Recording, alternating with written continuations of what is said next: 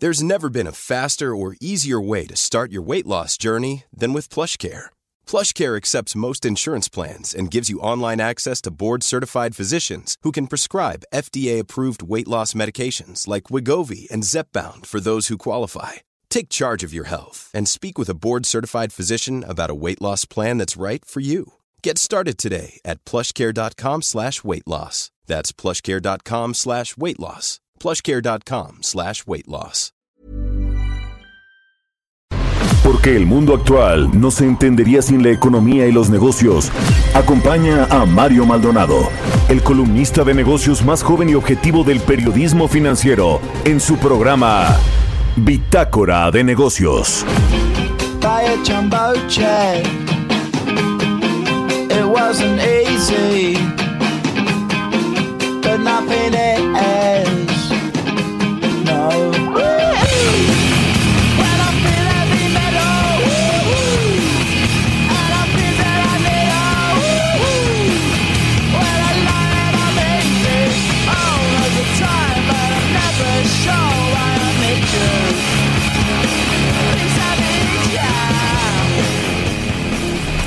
¿Qué tal? ¿Cómo están? Muy buenos días, bienvenidos a Bitácora de Negocios. Yo soy Mario Maldonado y me da muchísimo gusto saludarlos en este lunes 19 de octubre del 2020. Saludo con mucho gusto a quienes nos escuchan a través de la 98.5 de FM aquí en la Ciudad de México, en Guadalajara, Jalisco por la 100.3 de FM y en Monterrey, Nuevo León por la 90.1 de FM.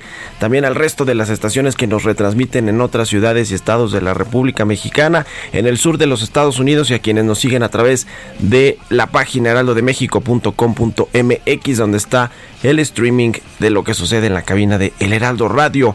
Arrancamos este lunes 19 de octubre como todos los días como todos los días, de lunes a viernes, con un poco de música. Esta semana estaremos escuchando canciones de bandas que destacaron en la década de los 90. Esta canción es de Blur y se llama Song 2. Es un grupo británico, Blur, formado en 1988 en Londres, Inglaterra. Bueno, vamos a entrarle a la información. Hablaremos con Roberto Aguilar de los temas más importantes en eh, cuestiones financieras, en los mercados. En Europa se acelera el regreso del distanciamiento social por disparo de contagios. Este fin de semana hubo un récord de más de 32 mil contagios en 24 horas es eh, pues un eh, tema que preocupa a los mercados por supuesto por la posible eh, por el posible cierre de la economía de nueva cuenta por este rebrote esta segunda ola de contagios. Preocupante también para lo que significa esto en países como México donde todavía no hemos terminado la primera ola de contagios en nuestro país. Estados Unidos quiere incluir a Alibaba en su lista negra, esta empresa de comercio electrónico, la más grande del mundo, dueña eh, de la cual el dueño es este multimillonario Jack Ma. Bueno, pues Donald Trump sigue con este, pues este, ¿cómo decirlo? No quiere a las empresas chinas, está peleado con este gigante asiático y vamos a ver cómo acaba todo esto. Mientras que en México la recuperación económica pierde impulso según nos dice eh, eh, Fitch Ratings. Así que bueno, vamos a entrarle a todos estos temas con Roberto Aguilar. Eh, el crecimiento de China también en el tercer trimestre que está debajo de lo esperado y el Euronext sufre falla y apaga operación de cuatro bolsas casi aquí como lo que nos pasó con la Bolsa Mexicana de Valores hace poquitos días. Hablaremos con Angie Chavarría, también nuestra columnista y experta aquí en el Heraldo de México, sobre la opacidad en las compras de gobierno. Aquí todo se adjudica y no se licita, es decir, se hacen adjudicaciones directas, pocas cosas se concursan, a pesar de que esto pues no da transparencia a cómo se están entregando los contratos en el gobierno de la Cuarta Transformación. Le traemos ese tema con Angie Chavarría. Platicaremos con Edgar Nolasco, vicepresidente de Financiamiento al Desarrollo Económico y Empresarial de la Concanaco Servitur. La iniciativa privada pide ley de reactivación económica. Así que bueno, pues eh, a ver si les hacen caso que no les hacen mucho caso a los empresarios, usted sabe, pero bueno, los empresarios y las cúpulas no se cansan de eh, pedir que se pues tomen medidas para reactivar la economía a pesar de que, bueno, pues ahora estamos con estos semáforos epidemiológicos que son los que marcan el ritmo de cómo se están reabriendo las actividades económicas en México.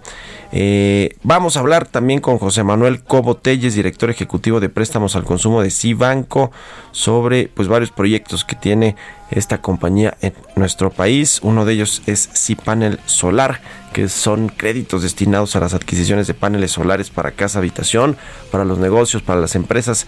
Interesante también este asunto de cómo se están pues eh, aumentando el uso de estos paneles solares en México.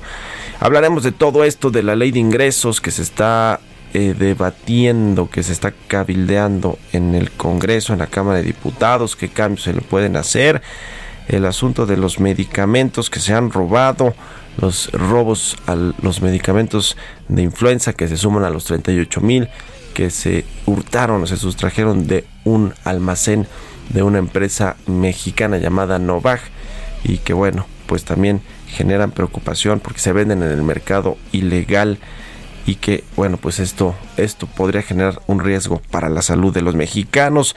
Hablaremos de todo esto hoy aquí en Bitácora de Negocios así que quédense con nosotros. Arrancamos con el resumen de las noticias más importantes con Jesús Espinosa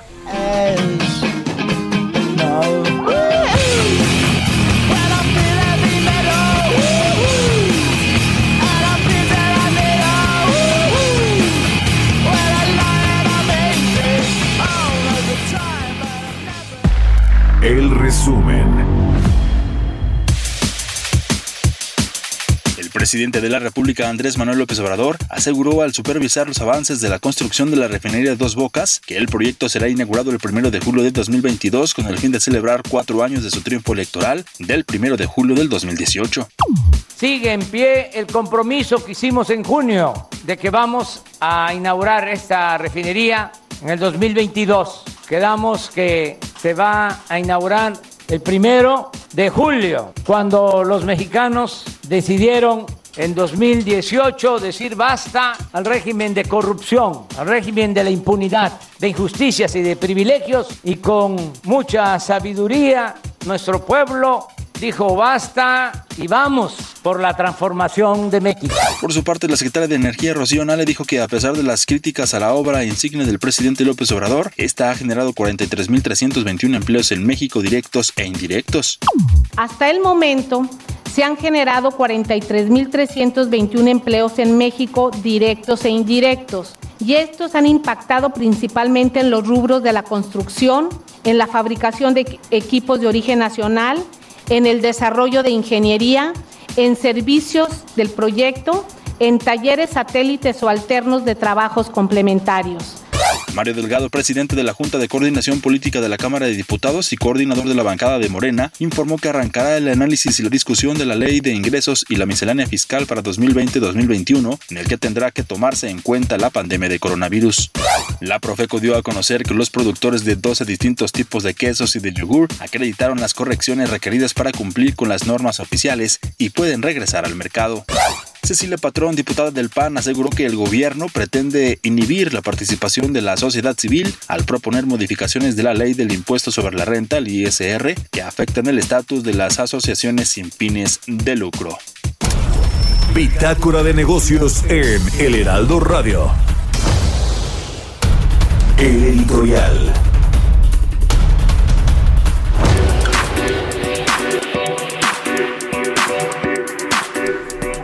Pues ya escuchamos al presidente Andrés Manuel López Obrador de gira por su estado natal, por Tabasco, en eh, pues lo que es la construcción de la refinería de Dos Bocas, asegurar que se va a concluir en tiempo y forma, es decir, el primero de julio del 2022 se estará inaugurando y que bueno, pues el presupuesto también rondará los 8 mil millones de dólares, que fue prácticamente lo que se prometió cuando se le dio el banderazo de salida a esta refinería. El problema pues es que prácticamente nadie cree que va a terminarse ni en el 2022 ni que va a costar 8 mil millones de dólares. Bueno, no lo creen ni en petróleos mexicanos porque hay un documento interno del el plan de negocios de la refinería que hizo pues el propio Pemex que dice que no va a terminarse en 2022, por lo menos no en los tiempos que están ahí previstos.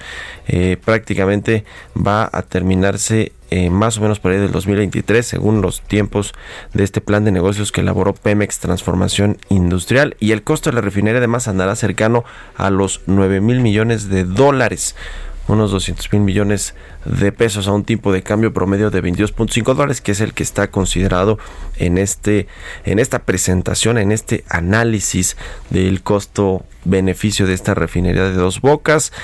Bueno, pues eh, ahí la secretaria de Energía Rocionale, que es quien lleva este proyecto, asegura que sí se terminará el primero de julio del 2022 y que además pues en términos de costos todo todo va eh, conforme a se, conforme a lo que se planeó a pesar de que hay empresas que ya han decidido dejar algunos de los contratos y de los proyectos porque los costos son mucho más altos de lo que dice eh, de lo que se marcó se trazó al principio. Así que bueno pues ahí está el desafío de la refinería de Dos Bocas que el presidente jura y perjura y asegura que se va a terminar el primero de julio del 2022 y que lo va a celebrar como un cambio eh, importante para la vida política y pública de México, esta cuarta transformación.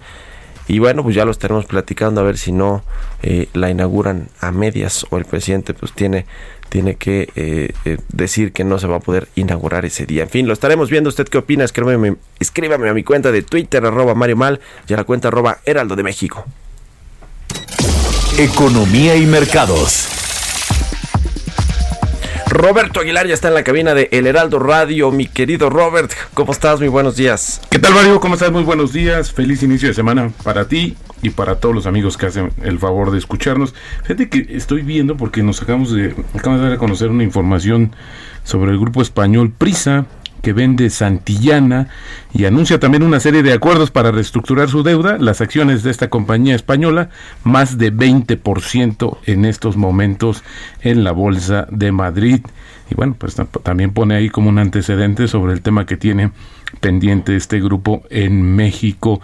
Fíjate que los mercados financieros inician la semana con un tono positivo Luego del regreso de las posibilidades de una vacuna antes de finalizar el año, lo que platicamos aquí el viernes, el potencial avance del paquete de apoyo económico en Estados Unidos y el crecimiento de la economía china en el tercer trimestre, factores que compensaron las preocupaciones por el aumento de infecciones y la creciente ola de restricciones de movilidad en Europa, los futuros de Estados Unidos positivos.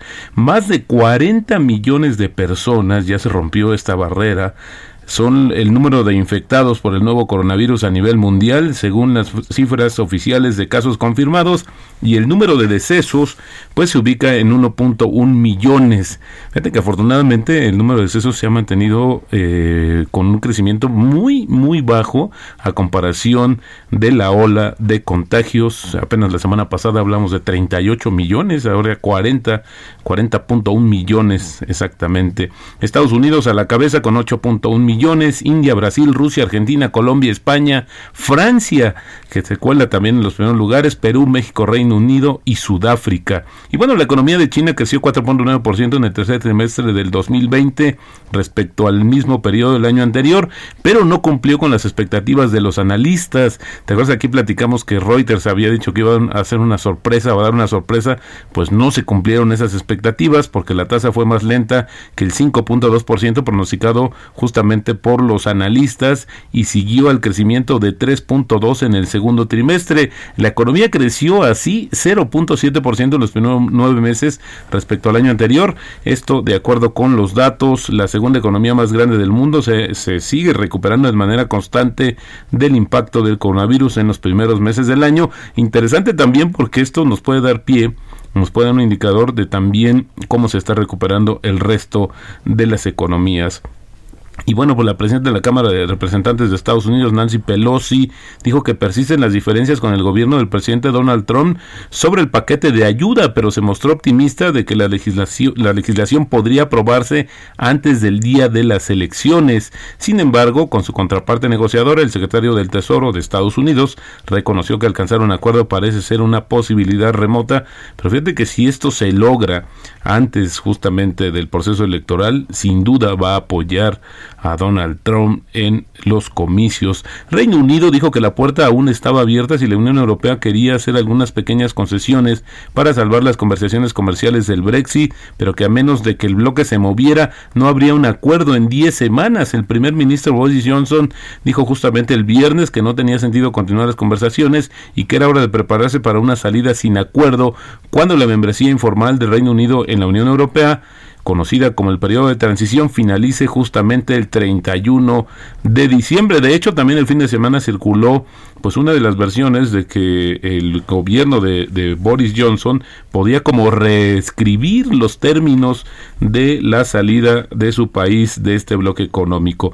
Y fíjate que la Universidad de Oxford de Gran Bretaña dijo que los hallazgos iniciales de un estudio sobre el impacto a largo plazo del coronavirus del COVID-19, pues encontraron que una gran cantidad de pacientes dados de alta aún experimentan síntomas de disnea, fatiga, ansiedad y depresión dos o tres meses después de contraer el virus. Los científicos también detectaron anomalías en múltiples órganos y creen que la inflamación persistente puede ser un factor para los sobrevivientes de COVID-19. Esto lo informó la universidad que, como tú sabes, trabaja con AstraZeneca en una vacuna.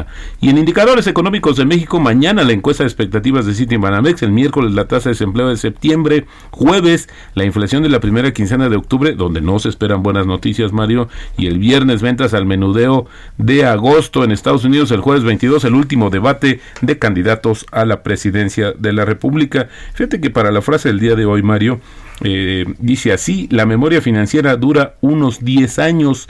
Este es aproximadamente el intervalo entre un episodio de sofisticada estupidez y el siguiente. Esto lo dijo John Kenneth Galbraith, economista norteamericano de origen canadiense, después del crack bursátil, que justo hoy Mario, se están celebrando 33 años de aquel lunes negro de 1987, el, cuando el Dow Jones perdió solo en un día 22 y bueno, pues hay muchas eh, cuestiones de, de esto que, que, 33 años, mire qué rápido ha pasado el tiempo con esta situación. Y el tipo de cambio, Mario, cotizando en estos momentos en 21.07. Así inicia operaciones nuestra moneda mexicana. Pues muy bien, mi querido Robert. Entonces, prisa con un aumento importante ya en la Bolsa de Madrid por esta posible venta, ¿no? De un Bueno, ya anunció, de hecho, eh, te, te, digo rápidamente. Editorial Santillana. El grupo de medios de comunicación Prisa subía el lunes más de 20% en la Bolsa madrileña tras anunciar la venta del negocio de su filial Editorial Santillana en España. En paralelo, un acuerdo para reestructurar su deuda sindicada, operaciones que le van a permitir mejorar su liquidez en medio de la pandemia del COVID-19.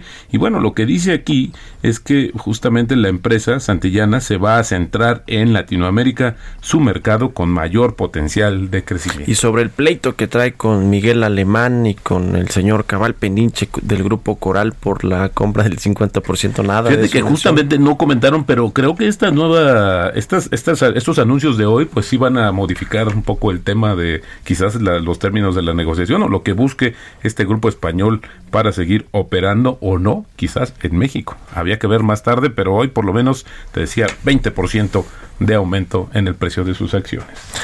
Pues ahí está. Muchas gracias, Robert. Al contrario, muy buenos muy días. Buenos días, Roberto Aguilar. Síganlo en Twitter, Roberto H. Son las 6 con 19 minutos. Vamos a otra cosa. Expreso Financiero. Bueno, es momento de echarnos un expreso de la mañana, expreso financiero, porque ya está Angie Chavarría, columnista del Heraldo de México y colaboradora aquí en Bitácora de Negocios en la línea telefónica. Angie, ¿cómo estás? Muy buenos días. Hola, ¿qué tal, Mario? ¿Cómo están? Muy buenos días, muy buenos días a todos. Les deseo que estén en un buen arranque de semana.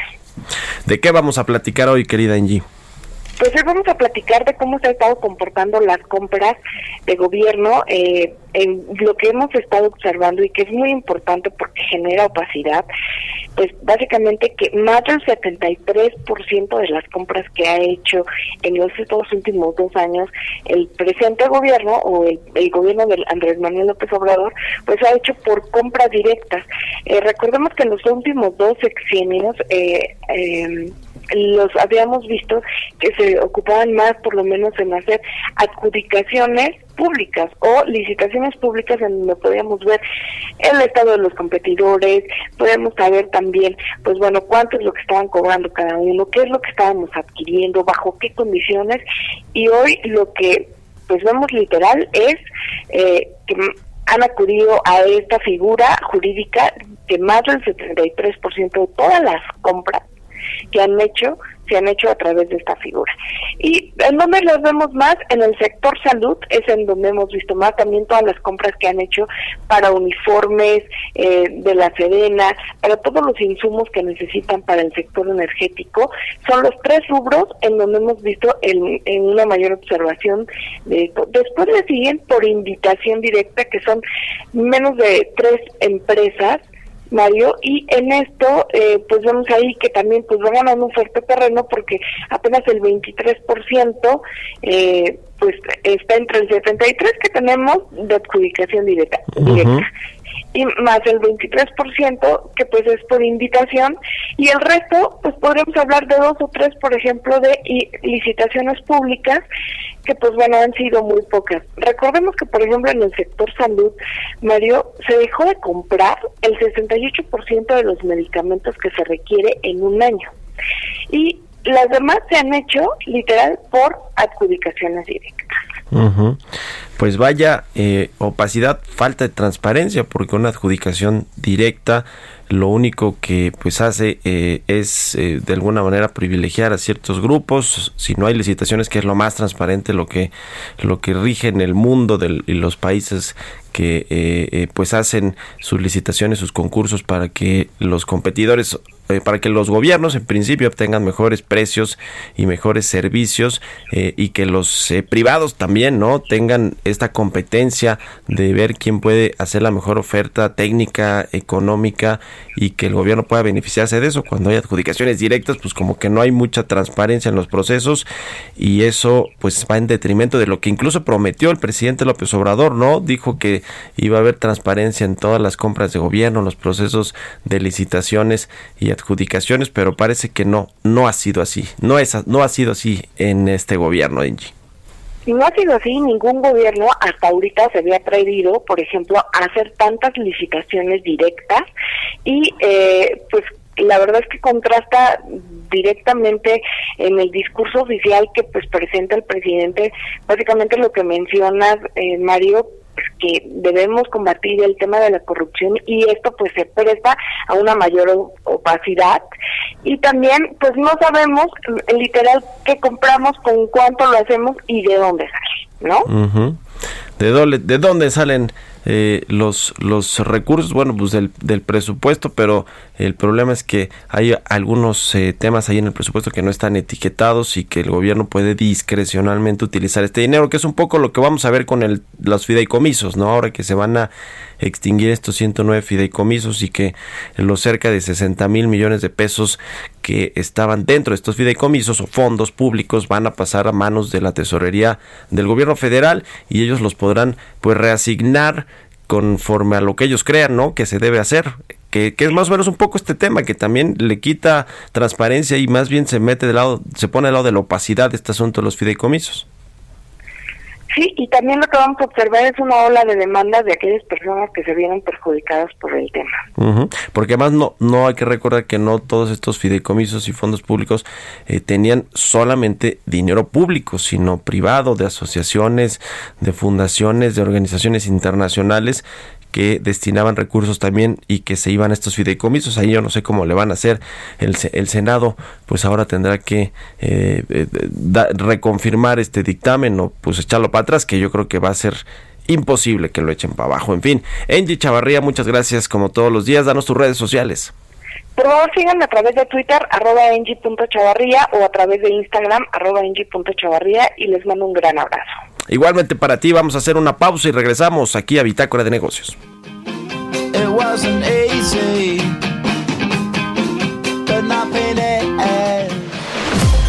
Continuamos en un momento con la información más relevante del mundo financiero en Bitácora de Negocios con Mario Maldonado. Regresamos. Heraldo Radio. La HCL se comparte, se ve y ahora también se escucha. Heraldo Radio. La HCL se comparte, se ve y ahora también se escucha. Estamos de vuelta en Bitácora de Negocios con Mario Maldonado. Entrevista.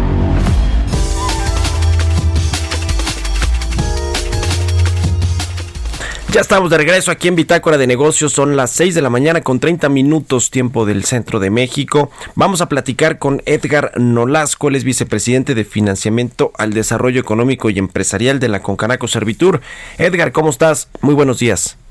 Buenos días, Mario. ¿Cómo estás? A tus órdenes. Qué gusto saludarte, Edgar. Eh, ustedes se propusieron allá en la Concanaco Servitur una serie de medidas para la reactivación económica, como lo han hecho otras cúpulas del sector empresarial. Cuéntanos qué es lo que eh, ponen sobre la mesa para que pueda ser más eh, rápida la reactivación de la economía nacional. Pues mira, eh, podríamos decirte que el planteamiento es muy simple pero muy sustantivo. Eso quiere decir que el país está enfrentando un reto descomunal comparado con los países del resto del mundo. Además de la pandemia, la crisis económica, que era una evidente muestra del deterioro económico y social que traíamos desde el sexenio pasado, pues mostró todo un dinamismo que ahora representa pues no solamente un problema gravísimo, sino también una oportunidad. Esto significa de que tenemos que impulsar rápidamente medidas al igual que otras regiones del mundo para poder reactivar la economía y que no se, no se nos deteriore.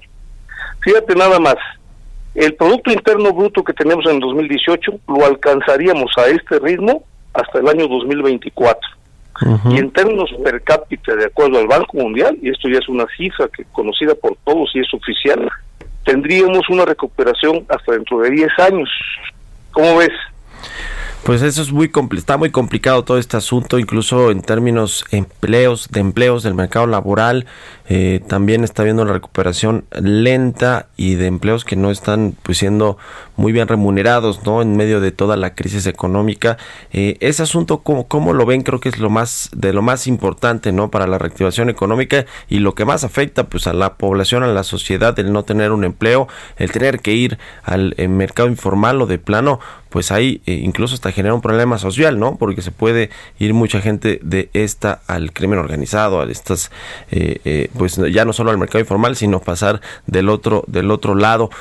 ¿cómo, ¿Cómo reactivar los empleos, porque los empresarios son los que generan los empleos en México, pero si no hay condiciones para la inversión y mensajes positivos para la inversión privada, se ve complicado. ¿Cómo, cómo ven el asunto del empleo en lo particular? Pues mira, tienes toda la razón. Yo creo que el punto clave es la inversión. Y la inversión en todos los sentidos. ¿eh? La inversión financiera, desde luego, para que no se te vaya los mercados financieros. El tema, digamos, de la inversión directa, que es la más importante. México apenas alcanza el 20% de la inversión directa cuando otros países están superando el 25% de la inversión. La inversión es el motor. Si no hay inversión extranjera directa, si no hay fábricas, si no hay, digamos, mecanismos para que la gente y las propias empresas puedan reactivarse, haciendo, por ejemplo, la deducibilidad de las inversiones en materia fiscal, no podríamos enfrentar las oportunidades que nos está brindando el TEMEC o las oportunidades que nos están vendiendo, nos están brindando las condiciones regionales que nosotros, geopolíticas que nosotros tenemos con el resto del mundo. Por ejemplo, fíjate nada más, el aprovechamiento de las ventajas del TEMEC significa aprovechar el eslabonamiento de las nuevas cadenas productivas. La estabilidad del déficit en cuenta corriente que traemos es otra oportunidad que tenemos. Afortunadamente, las remesas, como tú lo indicas, están haciendo fuerte la balanza de pagos del país. La estabilidad de precios y paridad cambiaria ha sido fabulosa. ¿Por qué? Porque el Banco de México ha hecho su tarea. Ahora, ¿qué nos falta? Pues nos falta el brazo fiscal. Es decir, que el gobierno ejerza su rectoría del Estado y que se coordine perfectamente con la autoridad monetaria.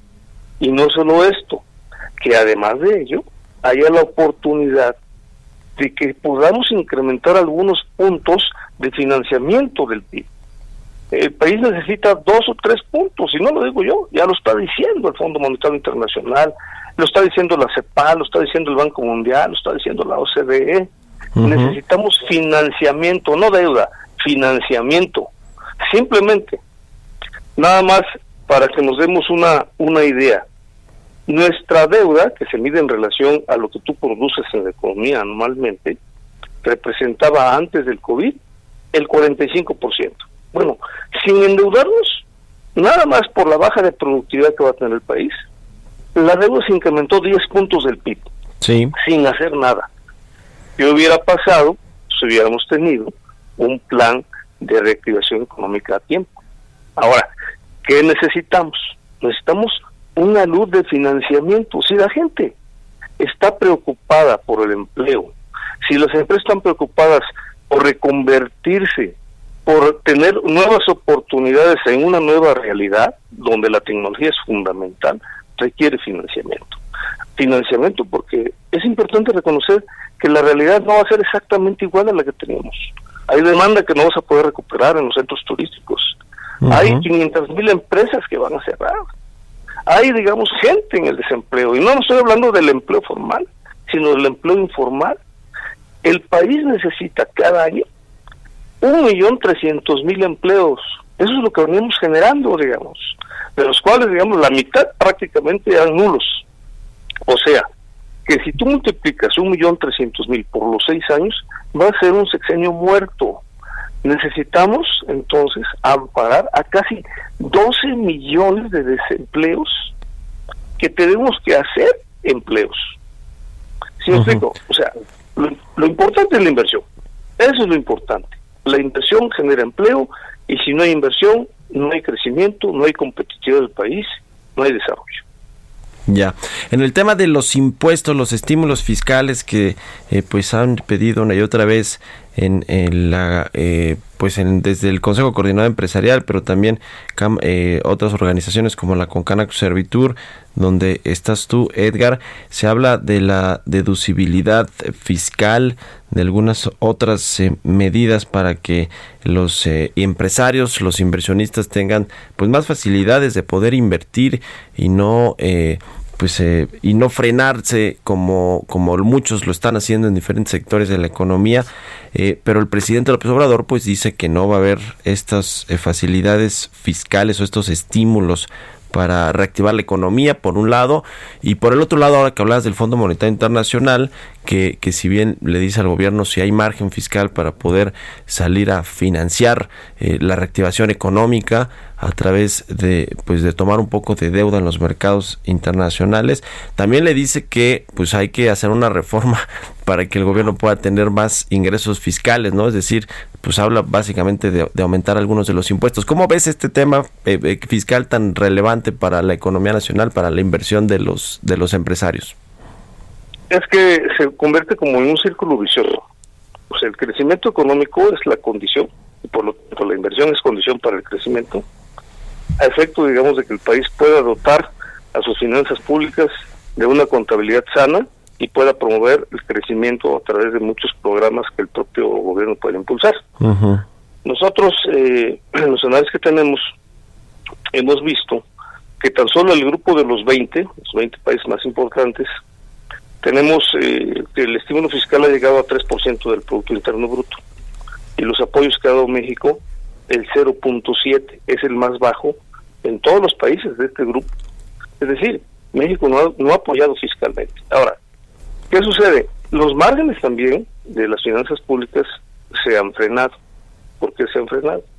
Pues porque realmente no estamos motivando la recaudación a través del crecimiento económico. Entonces cada vez tenemos menos recursos, los fondos de estabilización se agotaron y por lo tanto el gobierno con su política de autoridad se, ha ahorcado cada vez más.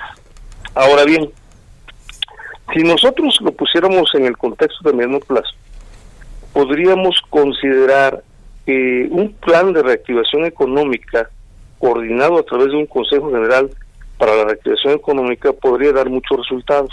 ¿Por qué? Porque estaríamos vinculando tres factores, la política monetaria, la política fiscal y la política de financiamiento del desarrollo.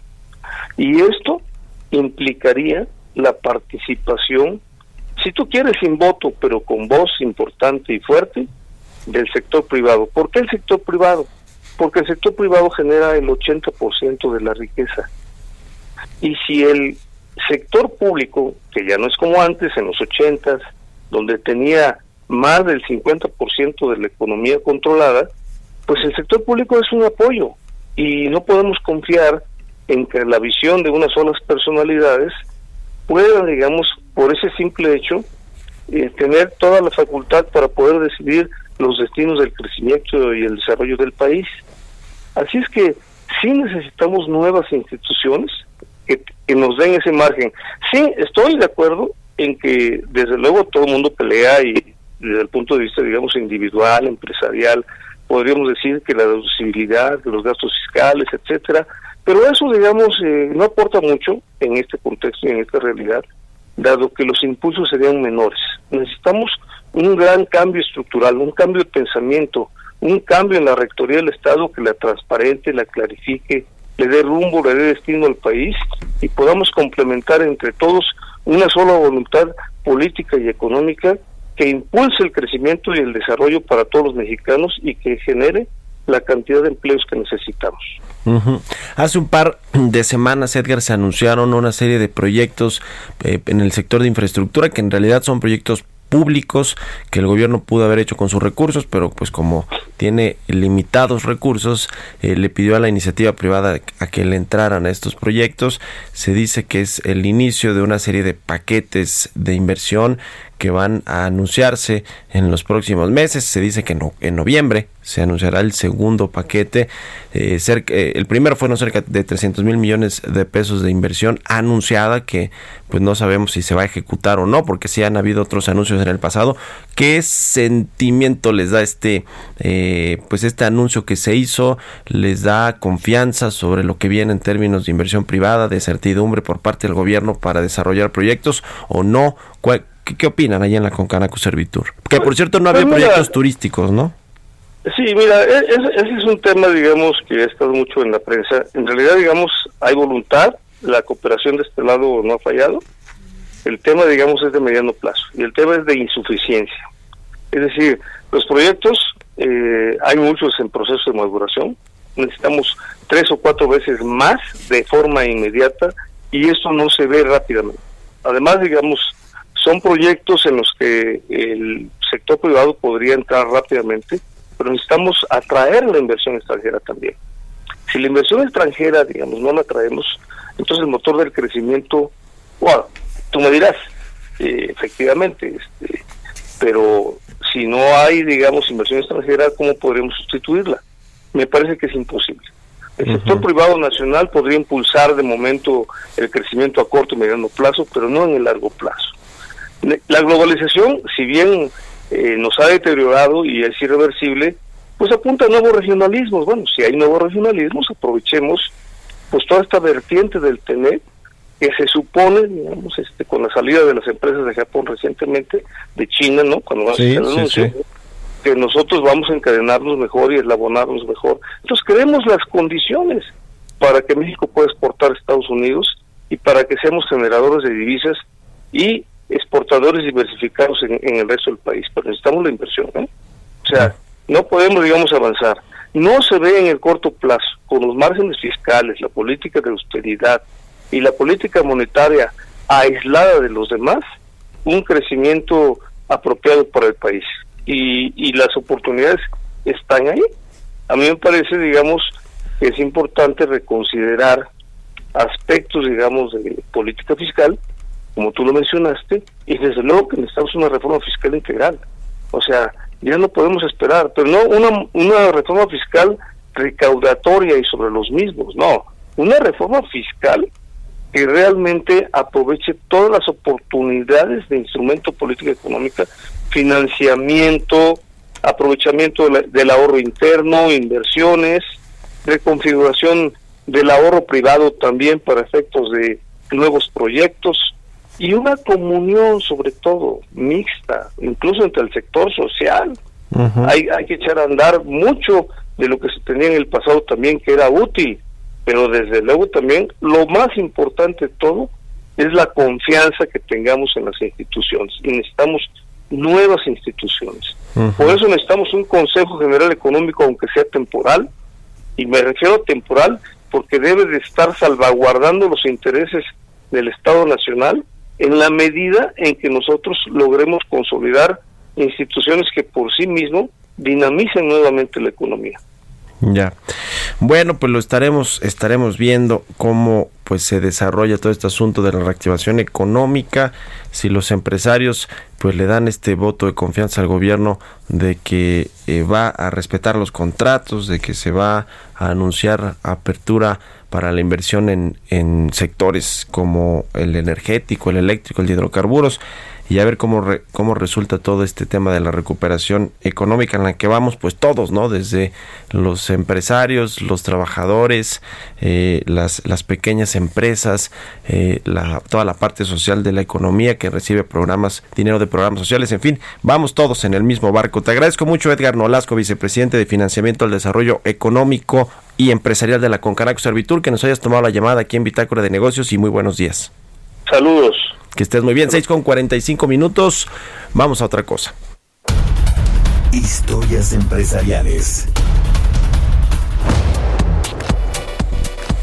Bueno, pues con todo este tema de las vacunas contra el coronavirus que están desarrollándose y que pues eh, algunas como como es normal en estos procesos eh, han eh, pues no resultado por lo menos con las pruebas que se han hecho a pacientes y que bueno pues está eh, complicado este asunto mientras vemos estos rebrotes importantes en Europa donde pues cada vez la cosa se pone más complicada en términos eh, pues en términos sanitarios en términos médicos pero también en términos económicos. Bueno pues en medio de todo esto se acuerda de este medicamento remdesivir que era pues el, el fármaco que se había utilizado para eh, tratar de combatir eh, ciertos síntomas del COVID-19 resulta ahora que en un estudio que realizó la Organización Mundial de la Salud este fármaco, el remdesivir, arrojó que no tiene un efecto importante para la recuperación de pacientes de COVID-19. Nos cuenta de todo esto Giovanna Torres. La Organización Mundial de la Salud concluyó que el medicamento Remdesivir tiene poco o nulo efecto en la mortalidad de pacientes hospitalizados por coronavirus. Además, concluyó que no ayuda en la recuperación pronta de los enfermos con este padecimiento. Los resultados se desprenden del ensayo Solidaridad realizado por la organización que estudió los efectos del Remdesivir y otros tres fármacos usados en 11.000 pacientes adultos hospitalizados en 30 países. Hasta ahora, el Remdesivir era el único medicamento que parecía tener efectos específicos en el tratamiento del COVID-19. El estudio determinó que ninguno de ellos afectó sustancialmente la mortalidad o redujo la necesidad de conectar a los pacientes a respiradores artificiales. El fármaco antiviral también era el único medicamento con autorización de uso de emergencia de la Administración de Medicamentos y Alimentos de Estados Unidos. Incluso fue uno de los fármacos suministrados recientemente para tratar el COVID-19 que padeció el presidente Donald Trump. En un comunicado, la biofarmacéutica estadounidense Gilead Sciences, que fabrica el Remdesivir, dijo que estos nuevos datos parecían inconsistentes con respecto a evidencias más sólidas de múltiples estudios controlados y aleatorios publicados en revistas que validan el beneficio clínico del antiviral. Nos preocupa, subraya el comunicado, que los datos de este ensayo global de etiqueta abierta no hayan pasado por el riguroso esquema de revisión que se requiere para permitir una discusión científica constructiva. Para Bitácora de Negocios, Giovanna Torres. Entrevista.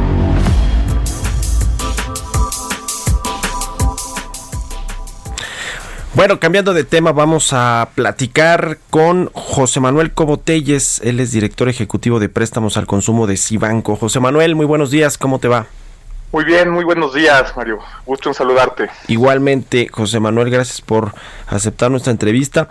Bueno, pues en Cibanco tienen ahí eh, varias eh, eh, soluciones interesantes que tienen que ver con la sustentabilidad y con pues eh, las eh, eh, las energías verdes y demás y tienen un programa de C-Panel solar, un crédito destinado a la adquisición, a la adquisición de paneles solares tanto para las casas, habitación como los negocios, las empresas. Cuéntanos por favor de este producto de Cibanco.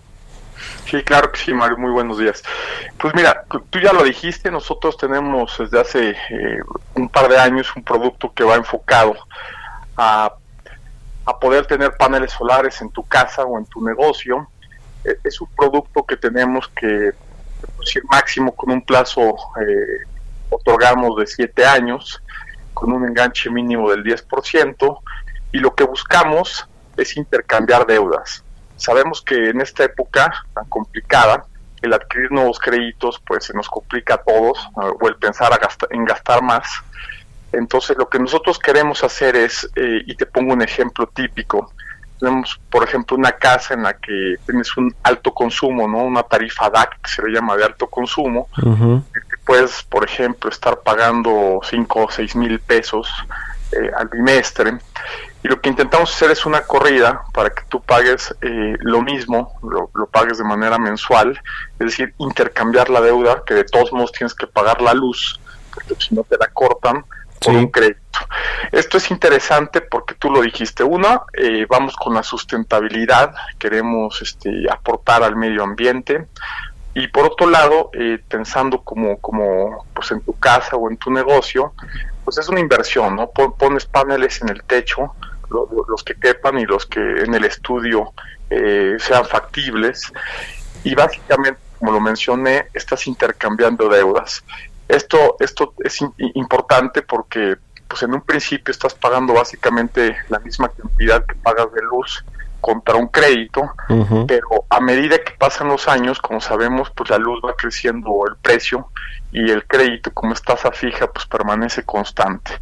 Eh, el producto también permite que hagas aportaciones a capital sin penalización, por lo tanto, pues en el peor de los casos, en siete años terminas de pagar la deuda, si no la pagas en, en- en menos años.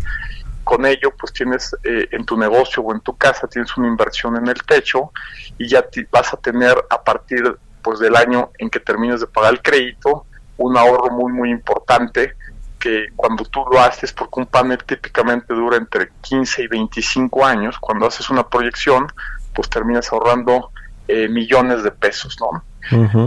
Y, y- y lo siguiente que te quería decir es, eh, nosotros pues básicamente financiamos, nosotros no vendemos paneles, pero nos preguntan mucho, oye, y si yo no tengo paneles, ¿con quién eh, me puedo acercar? Claro. Pues nosotros, nosotros también, eh, con las sucursales que tenemos a nivel nacional, o en la página del banco que se pueden acercar con nosotros, podemos contactarlos con las integradores que le llaman estas tiendas que venden este paneles, los que son más reconocidos, los que queremos y estamos seguros que no los van a dejar, les van a dar un excelente servicio, les van a dar un muy buen presupuesto, pues los podemos acercar con ellos y juntos podemos sacar un crédito, eh, en este caso para la casa o para el negocio, Mario. Mm, Hay un costo-beneficio importante, ¿no? De utilizar los paneles solares que de pronto a lo mejor no, no lo vemos, eh, quienes, quienes no los lo conocemos bien estos productos, pero finalmente el costo-beneficio en cuanto a recuperar el, eh, lo de que se destinó para comprar el panel solar y lo que se puede ahorrar, pues es importante, ¿no? O sea, sí hay un costo-beneficio importante, además de que aportas, como, como dices, eh, José Manuel, al medio ambiente. Sí, co- correcto, ¿no? Es un costo muy, muy importante. Primero esta aportación y el beneficio. El beneficio es básicamente, es muchísimo, ¿no? Tenemos miles de clientes y yo soy uno de ellos, eh, que teníamos unas cuotas de muchos miles de pesos y ahorita llega un recibo de 50 pesos y ya básicamente la deuda es, es, es muy pequeña. Créeme que de repente no lo pensamos, pero cuando tenemos ese beneficio lo tenemos en casa Sí, o en el sí, sí. negocio, este, de verdad, de verdad es algo que, este, pues es muy fácil, pues el crédito es muy fácil, muy rápido, en menos de, eh, de cuatro horas yo te puedo dar una respuesta crediticia, este, y ya con ello pues poder planear, ¿no? Sobre todo planear hacia adelante. Pues muy bien, ¿dónde eh, puede obtener la gente, los empresarios o eh, la gente que está interesada en eh, estos estos paneles solares y estos que financiamientos que da Cibanco? ¿Dónde encuentra más información, José Manuel? Sí, claro, en nuestra página internet www.cibanco.com, en cualquier sucursal tenemos presencia a nivel nacional o también pues podrían si quieren mandarme un correo, es m de Manuel cobo ceibanco.com y con mucho gusto les devolvemos la llamada y les damos asesoría en lo que necesiten. Te agradezco mucho, José Manuel Cobo, director ejecutivo de préstamos al consumo de Cibanco, que nos hayas tomado la llamada aquí en Bitácora de Negocios y muy buenos días. Igualmente, muy buenos días al auditorio y a ti muchas gracias. Gracias. Y gracias a todos ustedes por haber escuchado Bitácora de Negocios en este inicio de semana, lunes 19 de octubre. Quédense aquí en el Heraldo Radio con Sergio Sarmiento y Lupita Juárez y nosotros nos escuchamos mañana tempranito a las 6. Buenos días.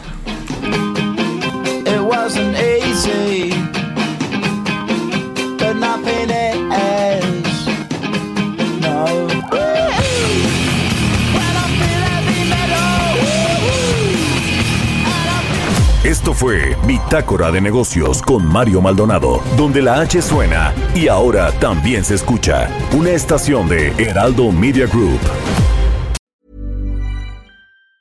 Hi, I'm Daniel, founder of Pretty Litter. Did you know cats tend to hide symptoms of sickness and pain? I learned this the hard way after losing my cat, Gingy. So I created Pretty Litter, a health monitoring litter that helps detect early signs of illness by changing colors, saving you money and potentially your cat's life. Pretty Litter is veterinarian developed, and it's the easiest way to keep tabs on your fur baby's health right at home. Go to prettylitter.com and use code ACAST for 20% off your first order and a free cat toy. Terms and conditions apply. See site for details.